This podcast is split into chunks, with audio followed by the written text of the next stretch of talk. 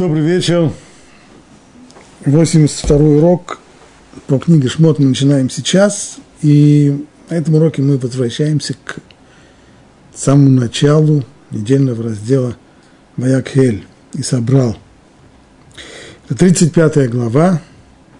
Сначала и собрал Муше всю общину сынов Израиля.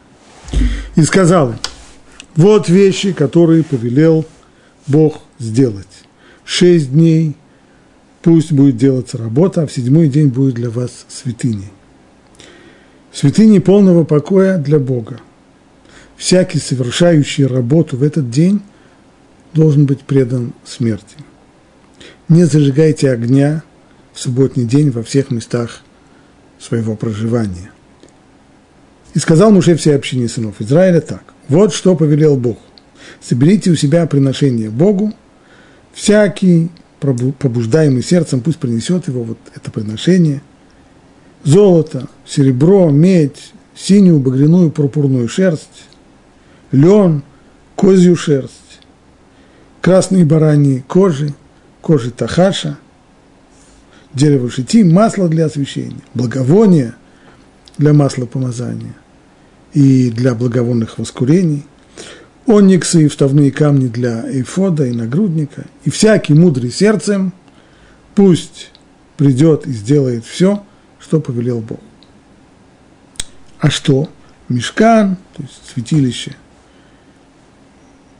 это разборный переносной храм, который нужно было построить. Его шатер, его покров и все. Дальше идет полное-полное перечисление того, что надо было сделать.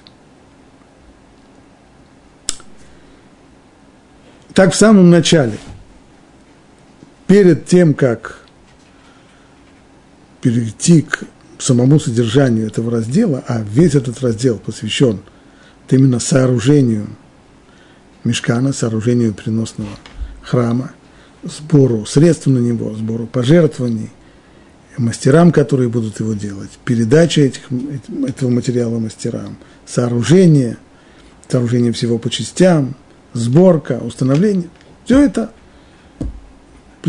это и есть содержание всего раздела. Вот перед всем, перед тем, как перейти к этому содержанию, Моше собрал всех, очевидно, для того, чтобы сказать им, что необходимо собирать пожертвования, но перед тем, как сказать это, дал напоминание заповеди субботы. Шесть дней пусть будет делаться работа, то есть работа по сооружению мешкана, а в седьмой день будет для вас святыня. Святыня покоя для Бога. И как говорит здесь Раши, вот тем, что Тора упредила здесь заповедь субботы, заповедью сооружения мешкана, тем самым Писание сообщает о субботних запретах перед повелением мешкана – для того, чтобы сказать этим и подчеркнуть, что строительство мешкана не отменяет запреты субботы. Эти вещи достаточно известны. Проблема только в том, что однажды это уже сказано. Это сказано в предыдущем недельном разделе Торы. Китиса. Читай текст, как там сказано. И сказал Бог Моше – а ты говори нам Израиля, только субботы мои соблюдайте. Ведь это знак между мною и вами на все ваши поколения, чтобы знали, что я Бог, освящающий вас. Соблюдайте же субботу, ибо она для вас святыня, и тот, кто нарушит ее, должен быть предан смерти. Почти все то же самое, чуть-чуть другими словами, но то же содержание. Шесть дней пусть делается работа, на седьмой день суббота покоя, и он свят Богу. Каждый делающий работу в субботний день должен быть предан смерти. И пусть сыны Израиля соблюдают субботу, сделав субботу вечным союзом для всех ваших поколений между мной и сынами Израиля. Она знак навеки, что в шесть дней Бог сотворил небо и землю, а в седьмой день отдыхал. Ну, зачем это повторять?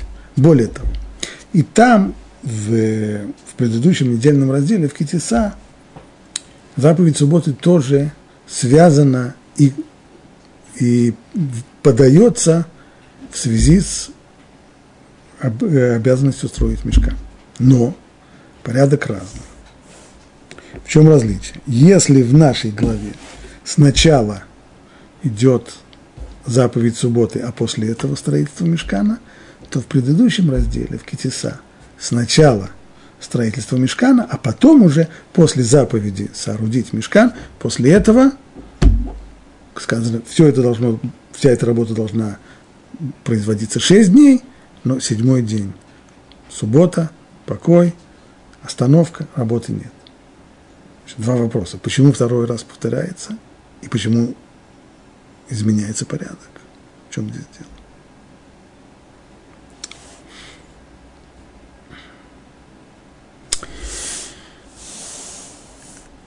Ответ напрашивается сам собой, хотя в деталях понять его не так просто. Что разделяет эти два недельных раздела? Что произошло между ними? Произошло колосс... колоссальной важности события, катастрофическое событие. Это грех золотого тельца. Все, что сказано в главе Китиса о субботе и о сооружении храма, это до золотого тельца, а наша глава Ваякель – это после золотого тельца. Что же изменилось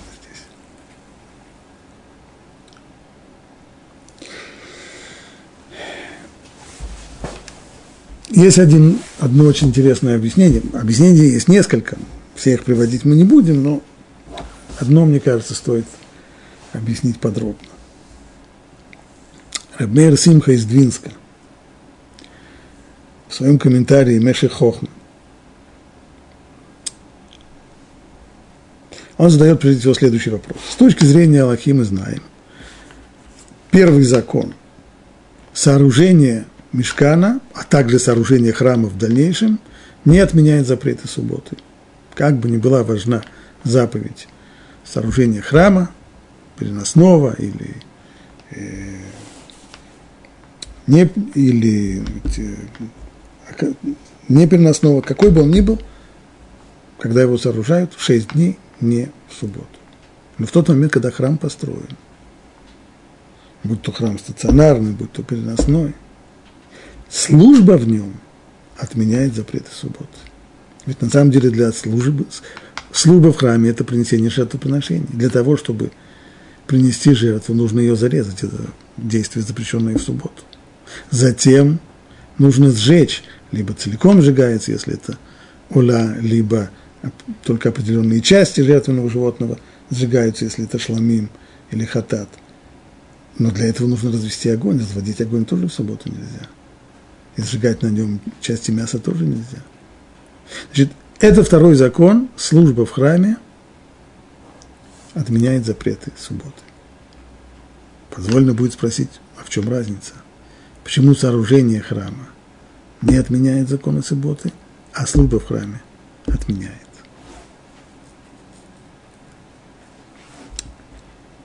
Объяснение Рабмейр Симха следующее. В храме, благодаря служению, в тот момент, когда есть храм, благодаря службе в нем, в храме есть шхина, то есть присутствие Всевышнего в этом мире. Храм – это было место, в котором можно было ощутить вмешательство Всевышнего в нашу жизнь, его постоянное присутствие и его постоянную опеку, то, что и называется шхина. Суббота. Смысл субботы в ее свидетельстве о том, что Всевышний создал мир. Шесть дней он создавал мир, а в седьмой день остановил созидание, и с тех пор мир существует в том виде, в котором он был создан в шесть дней. Так суббота, она провозглашает, что Всевышний создал этот мир из ничего, он создатель, он его творец.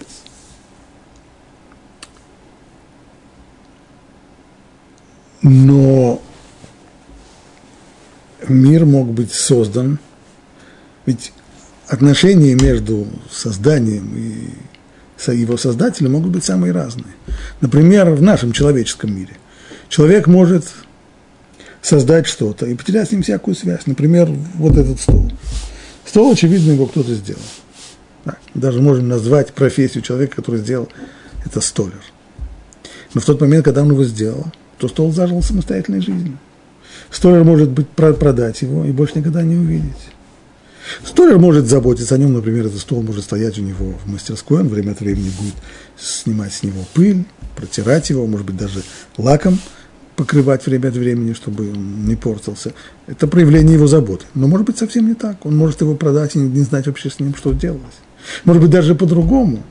Он захотел бы вообще, чтобы этот стол не существовал. Он захотел бы, например, если он решит, что этот стол позорит его как профессионала, что он слишком плохо сделал, он хотел бы его уничтожить, но если он его продал кому-то, и с тех пор стол находится, стоит в каком-то офисе, то у столера руки короткие, он ничего не может сделать. Иными словами, а может быть и так, если мы возьмем старый стол, например, стол, который стоит у меня, мой рабочий стол, который стоит у меня, у меня дома, он такой старый, что почти, мне совершенно очевидно, что тот, кто столер, который его создал, он уже пребывает в лучшем мире.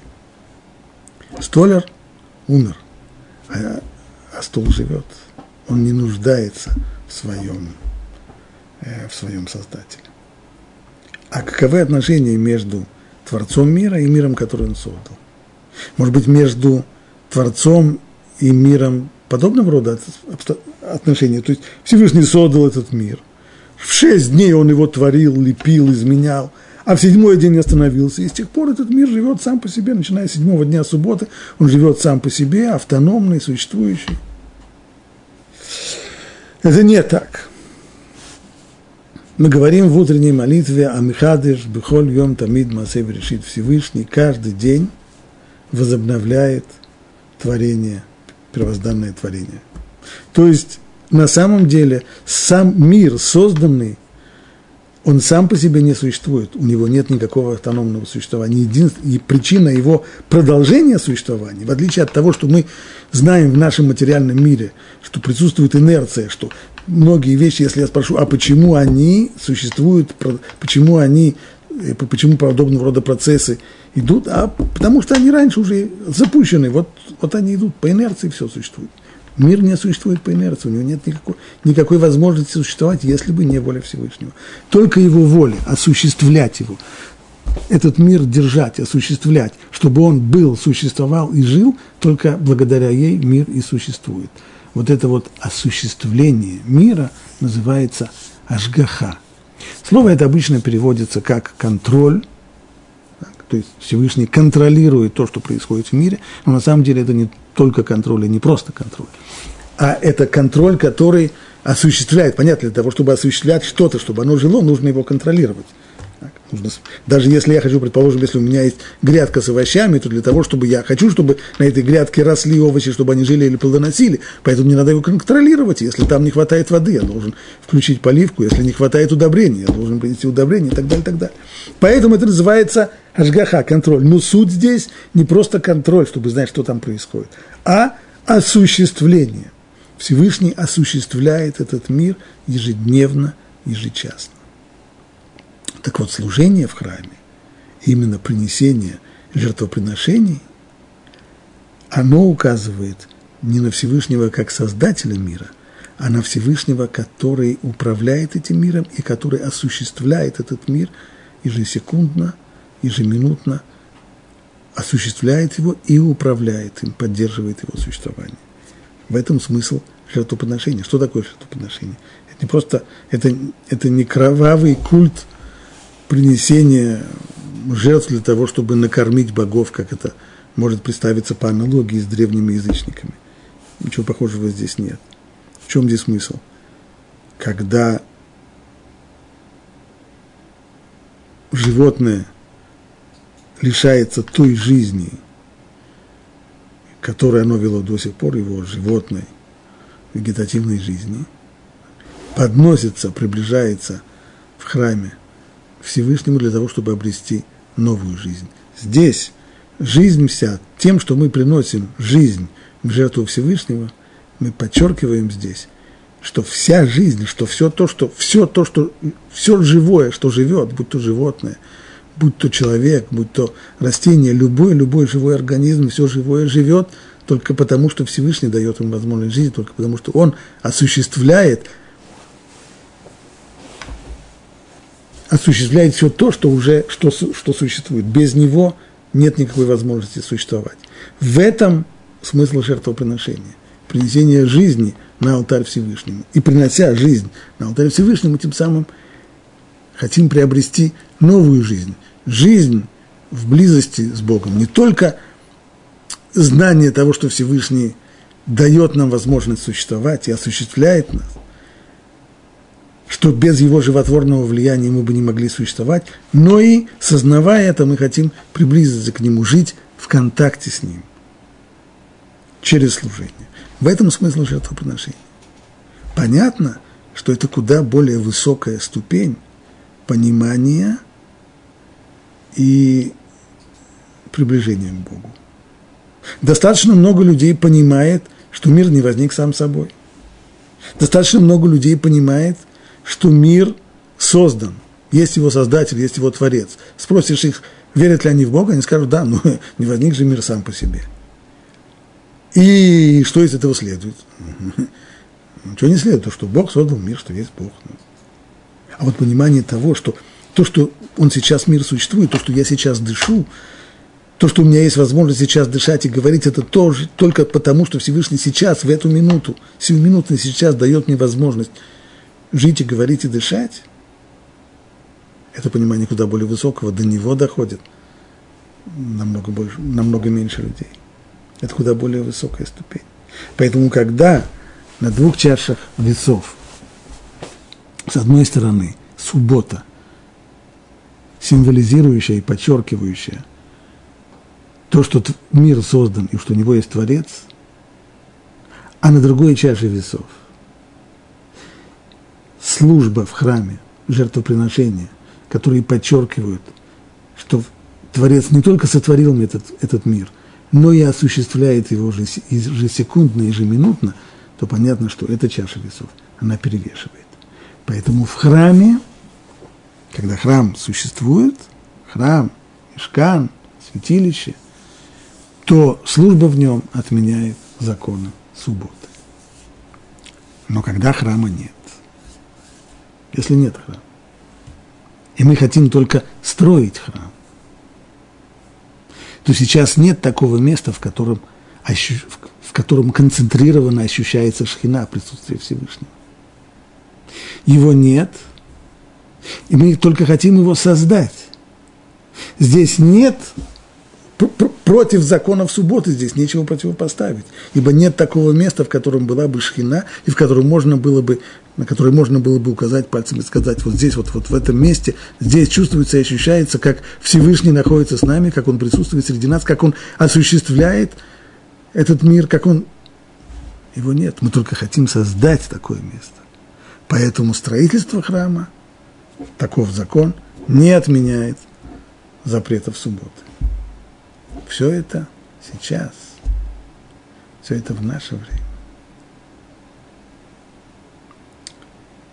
Но что касается того, что было до, до греха Золотого Тельца, ситуация была несколько иная. Многие комментаторы утверждают, что тогда в мешкане не было необходимости, ибо шхина Всевышнего была во всем мире, была во всем народе Израиля, точнее. И тогда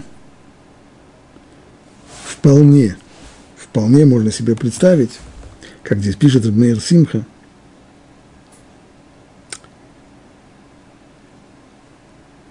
можно было вполне представить, что строительство, создание, сооружение мешкана, оно вполне соответствует тому, что у нас сегодня служение в храме. Когда есть храм, в котором шхина, то служба в храме, принесение жертвоприношений, отменяет запреты субботы. Когда храма нет, то этого нет. Но до Золотого Тельца – до Золотого Тельца весь мир был храмом Всевышнего. Весь еврейский народ был храмом Всевышнего. Всевышний пребывал в еврейском народе. И тогда можно было прийти к заключению, что строительство храма, строительство сооружение мешкана – это точно так же, как и, как и служение в нем. Оно должно отодвинуть, оно должно отменить законы субботы. Поэтому, пишет Рабмея Цимха, Лахен неймар мешкан кодем на шаббат – אבל לאחר שחטאו בעגל, הלא לא היו ראויים לכבוד השם יתברך, רק באמצעות המשכן. אם כן, לא נדחית שבת בבניין המשכן. До греха Золотого Тельца сначала сказан, сказано сооружение храма, а потом суббота. Почему? Потому что строение храма было важнее, чем суббота. Если бы храм хотели сооружать, если бы мешкан хотели сооружать до сооружения, до, до греха Золотого Тельца, то его можно было бы сооружать все семь дней, включая субботу тоже. Потому что тогда сооружение храма было бы на той же ступени, как и служение в нем в наше время. Но после того, как был сделан грех Золотого Тельца, нет уже того состояния. Та близость со Всевышним была утеряна. Теперь ее можно вернуть, шхину можно вернуть только посредством храма. Если так, то здесь мы возвращаемся к ситуации, которую, к положению, которое мы объяснили позже. Здесь уже, когда нет шхины, то сооружение храма нельзя приравнять к одному из, к одной из форм служения в нем, к принесению жертвоприношений. Тогда, тогда понятно, что сооружение храма никоим образом – и никак не может отменить законы субботы, поэтому в нашей главе, главе Виакель, которая описывает ситуацию после греха Золотого Тельца, в ней уже сначала идет суббота, только потом сооружение храма. То есть суббота такова, что отныне сооружение храма не отменяет ее запрет. Это объяснение, которое дает Рабмейр Симха.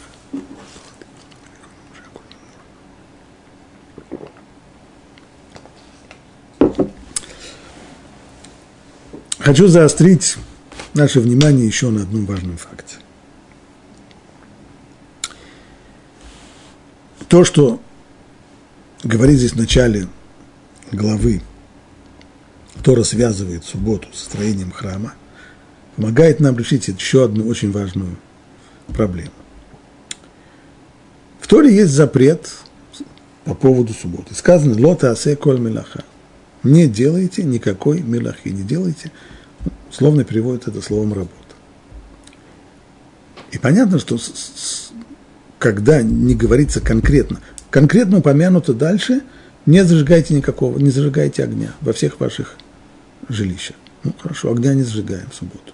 А что еще? Ведь сказано, лотасе коль мелаха, не делай никакой мелахи, не делай никакой работы. А что такое работа? Каков критерий работы? Затраченные силы, затраченная энергия, профессиональность этой деятельности, или, может быть, факт оплачиваемости этой деятельности. Нет. Что называется работой, а что не называется? Казалось бы, в письменной торе мы не находим никакого ответа на этот вопрос. В устной торе приводится целый список 39 категорий запрещенной действий, запрещенных операций в субботу. Причем каждая из них рассматривается не как отдельный случай, а как архетип – деятельности запрещенной, в которой входят многие другие действия, как частные случаи в этот архетип. И в трактате «Шаббат» очень подробно, подробно изучаются многие из этих 39 мелоход. Но это в устной торе. А в письменной торе вроде бы ничего об этом нету, кроме зажигания огня. На самом деле это не так. Прежде всего, теоретически мы знаем, что вся, вся устная Тора, она вся закодирована и в письменной Торе. По крайней мере, на уровне намека обязательно должно что-нибудь быть. А где же здесь? В письменной Торе есть намек на 39 запрещенных субботних работ.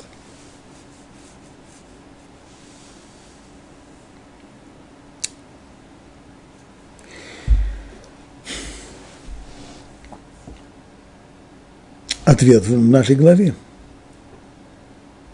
Тора говорит, шесть дней должна делаться работа. Какая работа? Где работали евреи, находившиеся в э, Синайской пустыне? Может, они должны были идти работать по найму куда-нибудь? Нет, они жили на всем готовом, ели ман. А что же за работа? Работа по сооружению мешкана. Значит, шесть дней должна делаться работа по сооружению мешкана, а в седьмой день, суббота, покоя Богу, никто не должен делать работу. Ну вот мы и получили достаточно простую формулу. Что же за действия, которые запрещены в субботу Торой? Это те действия, которые были необходимы для сооружения мешкана.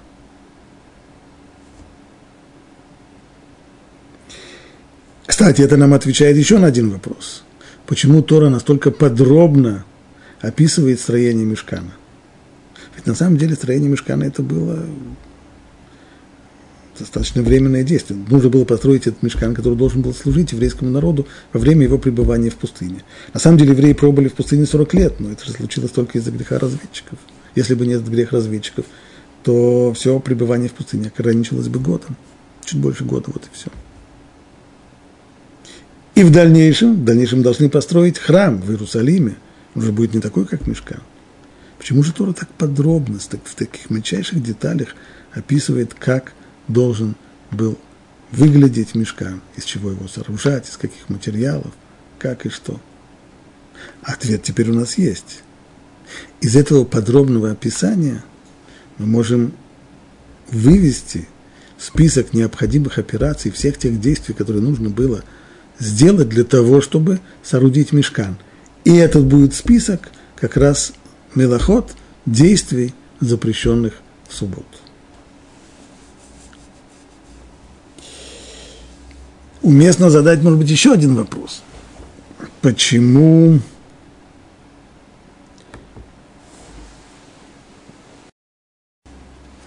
почему список запрещенных в субботу действий дан в Торе именно вот в такой форме? Есть ли какое-то объяснение? Почему именно через работу мешкана?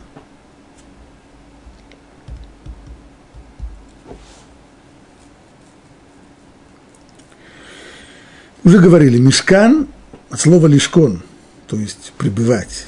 Это место для шхины. Мешкан, шхина – однокоренные слова. То есть должно было место, в котором Всевышний будет как бы пребывать. Его вмешательство в наш мир, его постоянная поддержка нашего мира, то, что он осуществляет мир, то, что животворное влияние, исходящего, исходящее от него, поддерживает наш мир. Все это должно было ощущаться особенно четко в мешкане. Мешкан, как объясняют это комментаторы, по строению он напоминал устройство всего, всего огромного мира. То есть он был бы как, как бы микроскопической копией колоссального мира, который создал Всевышний. Всевышний создал этот мир для того, чтобы как бы пребывать в нем. Я подчеркиваю слово «как бы» не потому, что я говорю на современном русском сленге, а потому что действительно тот, кто вне, вне пространства, строго говоря, нельзя сказать о нем, что он пребывает где-то или где-то не пребывает. Он, он вне пространства. Но мы говорим нашим человеческим языком, ибо другого языка у нас нет. Поэтому я здесь подчеркиваю, как бы пребывает. Вот она и параллель. Всевышний создал мир, он создал этот мир для того, чтобы пребывать в нем. Евреи строят в Синае мешкан для того, чтобы Шхина Всевышнего, для того, чтобы Всевышний как бы пребывал в нем. Стало быть, те действия, которые необходимо было произвести для сооружения мешкана, которые есть модель, модель этого мира, это и действия, которые необходимы для сооружения всего-всего мира. Те самые действия, о которых сказано, что Всевышний создавал этот мир, шесть дней, а в седьмой день остановился. Понятно, что Всевышнему не нужно было творить эти, делать эти самые действия буквально. Ему не нужно было не зажигать огонь, не, не, не варить сталь, не, не, не что-нибудь в этом роде делать, безусловно. Но, по крайней мере, концептуальная связь между этими двумя понятиями, между сотворением мира и сооружением мешкана, она и есть. Поэтому вполне, вполне понятно и рационально, почему Тора передает список запрещенных в субботу действий через строительство мешкана. Вот теперь мы может быть, проделаем это э, простое упражнение, а именно попытаемся восстановить в нашем сознании, как выглядел мешкан, что он собой представлял, из каких материалов он был сооружен и какие действия нужно было для этого сделать, и посмотрим, как у нас получается список из 39 милоход, 39 категорий, архетипов – запрещенных в субботу действий, которые приводятся в устной торе в трактате Шаббат. Ну, что же такое мешкан? Мешкан – это сборная разборная конструкция. Таким он был создан для того, чтобы мог путешествовать вместе с еврейским народом по пустыне. На стоянке его собирали, а каждый раз, когда нужно было прийти на другую стоянку, его разбирали – Стены его были сделаны из деревянных брусьев, которые вставляли в э, металлические, в серебряные основания подножья, скрепляли при помощи засовов и колец, так что брусья составляли собой стенки, а сверху он покрывался несколькими пологами. Прежде всего это был шерстяной полог, который делался из э, различных, из различных красок, из крашеной шерсти, из синей, из пурпурной, с примесью золотой нити. И затем были еще покровы из кож животных. Бараньи кожи использовались и кожи животного, с которым мы сегодня не знакомы, который называют его тахаш, утверждение, что это животное существовало тогда, а сегодня его уже нету. Так или иначе, вот э, все все устройство мешкана достаточно простое.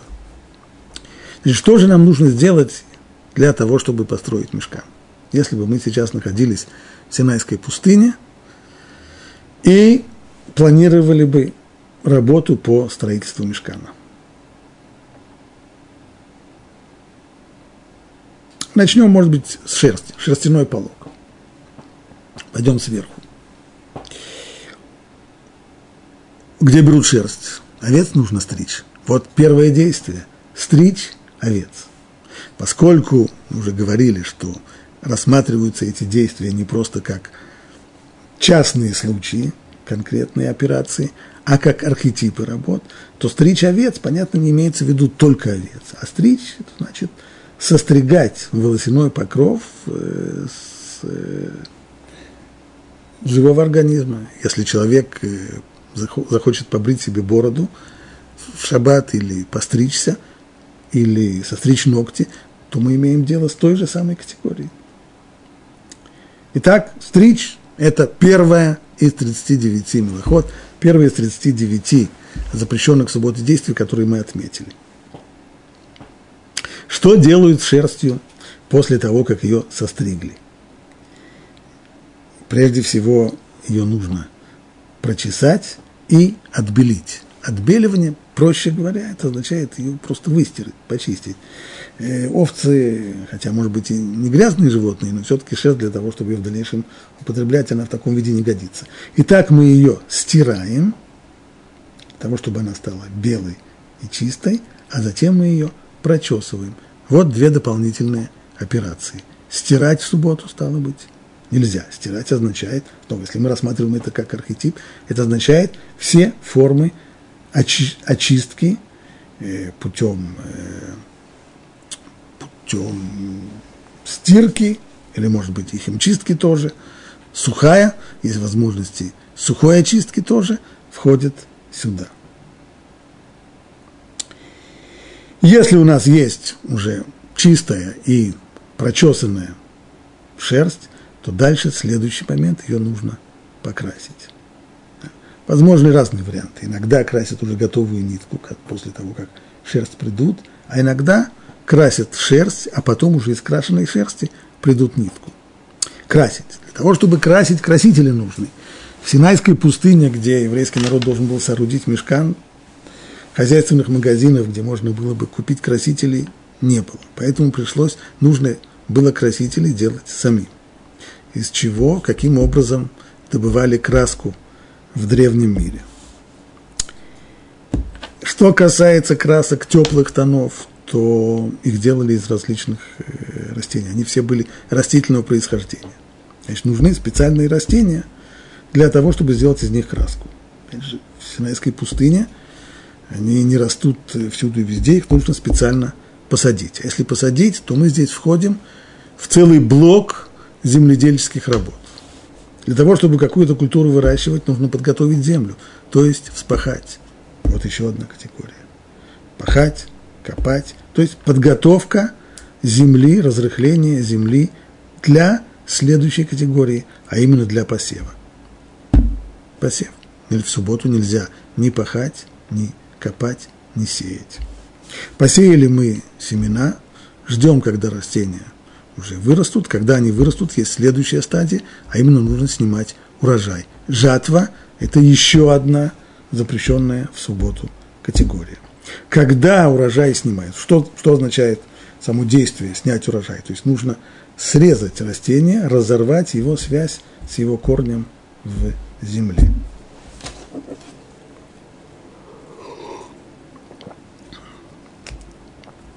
Зря мы? Теперь нужно, прежде всего, чтобы эти растения высохли. Как это достигается? Вяжем все в снопы и оставляем на поле, точно так же, как делают это из пшеницы. И ждем, пока солнце их высушит. Итак, после э, действия категории жатвы, после этого следующий запрет – это вязать снопы. После того, как в снопах все уже э, высохла. Дальше следующая работа – это обмолот. Молодьба что означает? Э, нужно выбить, э, отделить зерна от колосьев. То есть плоды, зерна отделяются от колосьев. Если речь идет о зерновых культурах, понятно. Затем следующее действие в земледельческих работах – провеивание. После того, как мы выбили – Э, какие техники применяются для выбивания зерна. Э, на Руси молотили цепами. И если взять э, Ближний Восток, то цепами здесь никогда не пользовались, а просто прогоняли животных, которые топтали своими копытами колосья, и тем самым копытами выбивали зерно из из колосьев. Но теперь же нужно их отделить. Каким образом отделяются? А здесь техника везде одинаковая. Это то, что называется провеивание. И это следующая из э, запрещенных в субботу категорий работ. Что значит провеиваем? Вилами подбрасываем все кверху, и при помощи ветра, что делает ветер? Ветер выдувает колосья, поскольку они легкие, а более тяжелое зерно падает вниз. Вот у нас постепенно собирается э, куча зерна. После того, как оно собирается, после этого мы можем его уже перебрать, перед тем, как делать из него, помолоть, сделать из него муку и сварить краску, так необходимо его перебрать, потому что если хоть немножко земли или камешков попадет в дальнейшем в, в краску, то испортит полностью. Итак, мы перебираем, то есть выбрасываем, это еще одна запрещенная в субботу работа – выбрасывать мусор, перебирать и выбрасывать мусор. После того, как выбросили весь мусор, и у нас есть чистые зерна, мы их должны помолоть. Так? Помол – это еще одна запрещенная в субботу работа. Помол превращает зерна в порошок, в муку. Когда у нас есть уже порошок, следующее технологическое действие – смешать его с водой, то есть сделать такую кашицу – то есть замесить. После замеса, когда у нас есть такая уже гомогенная кашица, то мы ставим все на огонь и варим краску. Это последнее действие, тоже запрещено в субботу, варить.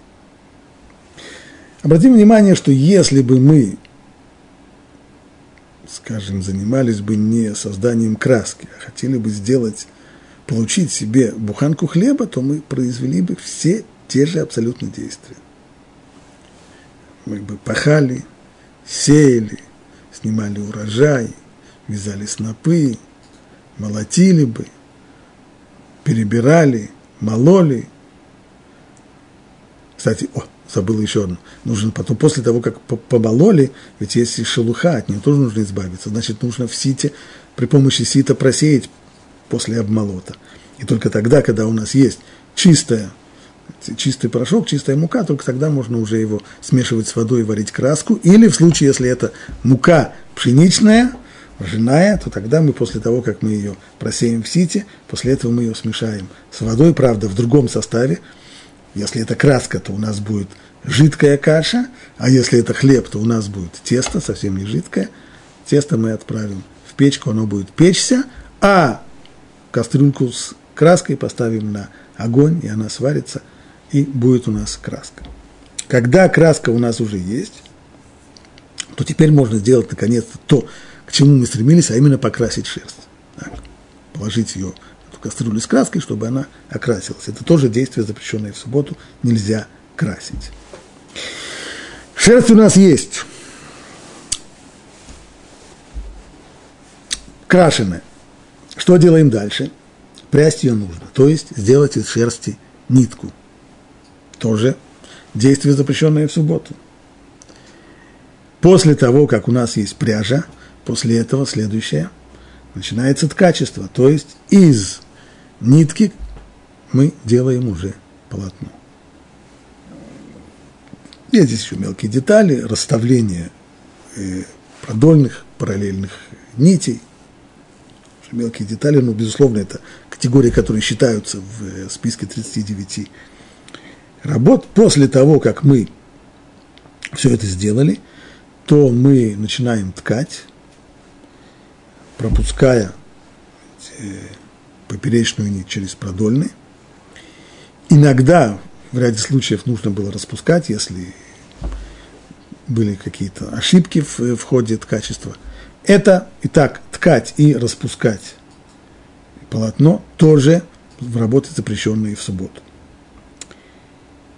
Есть у нас уже полотно, есть ткань, Теперь уже нужно приступать к сооружению самого полога, который будет покрывать мешкан. Для того, чтобы, для того, чтобы это делать, нужно сначала ткань раскроить, затем разрезать по крою, по лекалу нужно разрезать, и когда у нас есть уже вырезанные полосы, после этого они сшиваются. Итак, дополнительные, записанные нами, помянутые нами сейчас категории, это кроить, резать по по крою, по, по линейке, по, по, по намеченному крою и шить. Для того, чтобы шить, необходимо время от времени иногда сошьешь, а иногда и распоришь, в особенности, если, как говорит это Талмуд, что в том случае, когда, если, э, ш... когда делали работу с шерстью, если моль проедала, делала отверстие, то для того, чтобы это отверстие скрыть в шерстяном полотне, нужно было сделать разрез продольный и затем сшить. То есть нужно было распороть для того, чтобы в дальнейшем шить. Итак, мы получили новые работы, запрещенные в субботу, шить и распарывать то, что уже сшито. Кстати, когда шьют, то на конце нитки необходимо сделать узелок, завязывать узелок. Это тоже работа, запрещенная в субботу. И была еще одна операция, при, при помощи которой, ну, при которой, ну, для которой нужно было завязывать и развязывать узлы. Оставим на секунду шерсть. Есть же еще пологи. Помимо шерстяного полога, мы до сих пор занимались только шерстяным пологом. Но были же наверху, над шерстяным пологом, были, были еще и пологи из кожи животных. Надо было где-то достать кожу животных. В начале главы мы видели, что еврейский народ с большим воодушевлением жертвовал, делал пожертвования на храм, отдавали все, что у людей было, золото, серебро, медь, но животные свои шкуры добровольно на храм, даже на строительство храма не жертвуют. Приходится брать их силой. Значит, для этого нужно животное поймать. Есть ловля. И нужно его, должен быть забой, нужно его убить, лишить жизни. Две новые категории. Ловля животных и лишение жизни. А для того, чтобы животное ловить, сети нужны. А для того, чтобы сделать сети, необходимо завязывать и развязывать узлы. Вот мы получили еще две запрещенные в субботу работу, узлы завязывать и развязывать.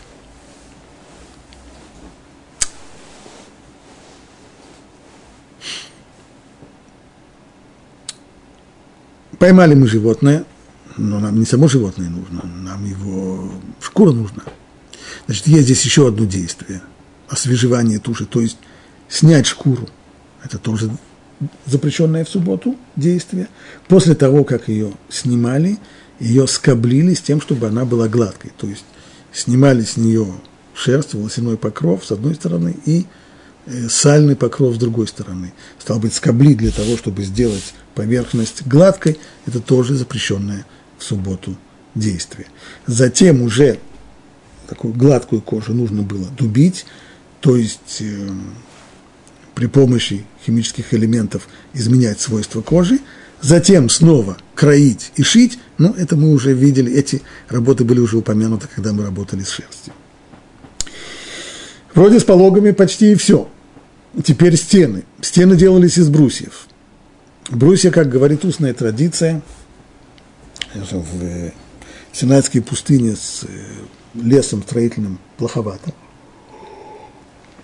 Но еврейский народ заблаговременно вывез, уходя из Египта, вез с собой бревна, потому что еще от патриарха Якова, от нашего праца Якова, была традиция о том, что он, по этой традиции, он сам посадил эти деревья строительного леса в Египте, и он завещал своим сыновьям и внукам, чтобы когда они будут уходить из Египта, а в это все верили, знали, что придет час, когда придет освобождение из Египта, так вот, уходя из Египта, чтобы взяли, чтобы спилили эти деревья и взяли бревна с собой, они понадобятся. Вот они понадобились и здесь, именно здесь, в пустыне, при сооружении мешкана.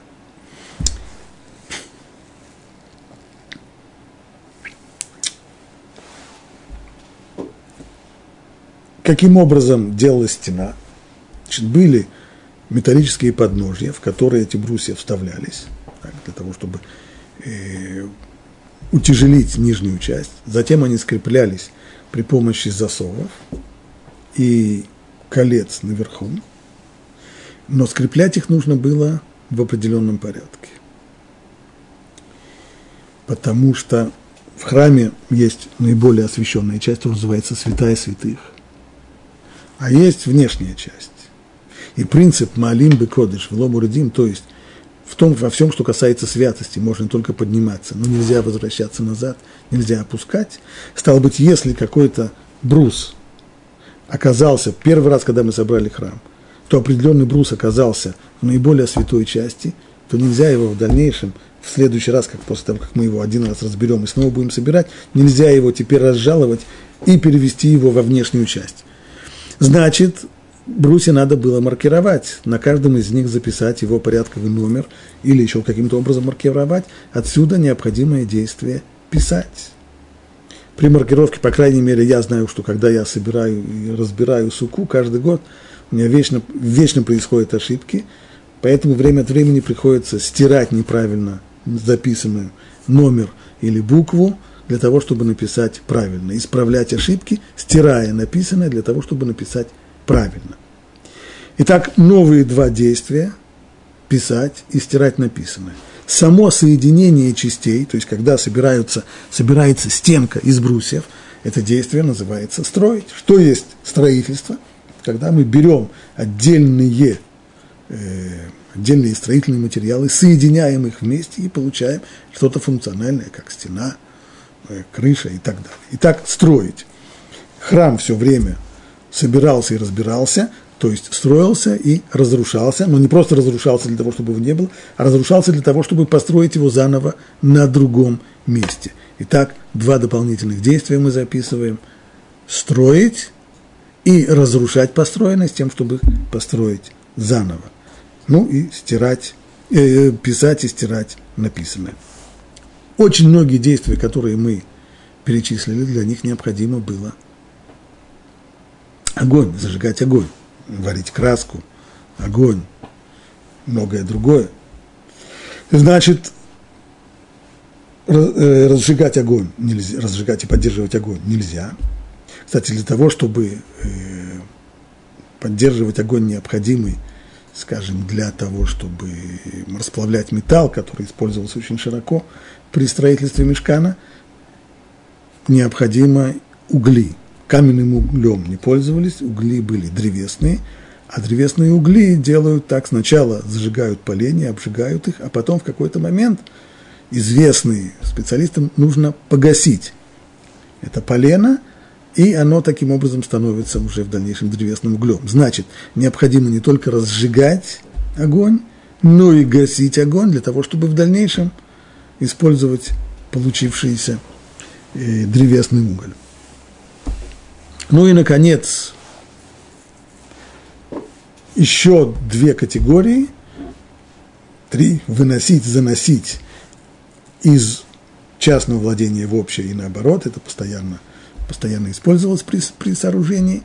И, наконец, когда все заканчивается, все собирается, последняя самая операция, это называется завершающий удар, макебы патиш, вот теперь эта вещь работает.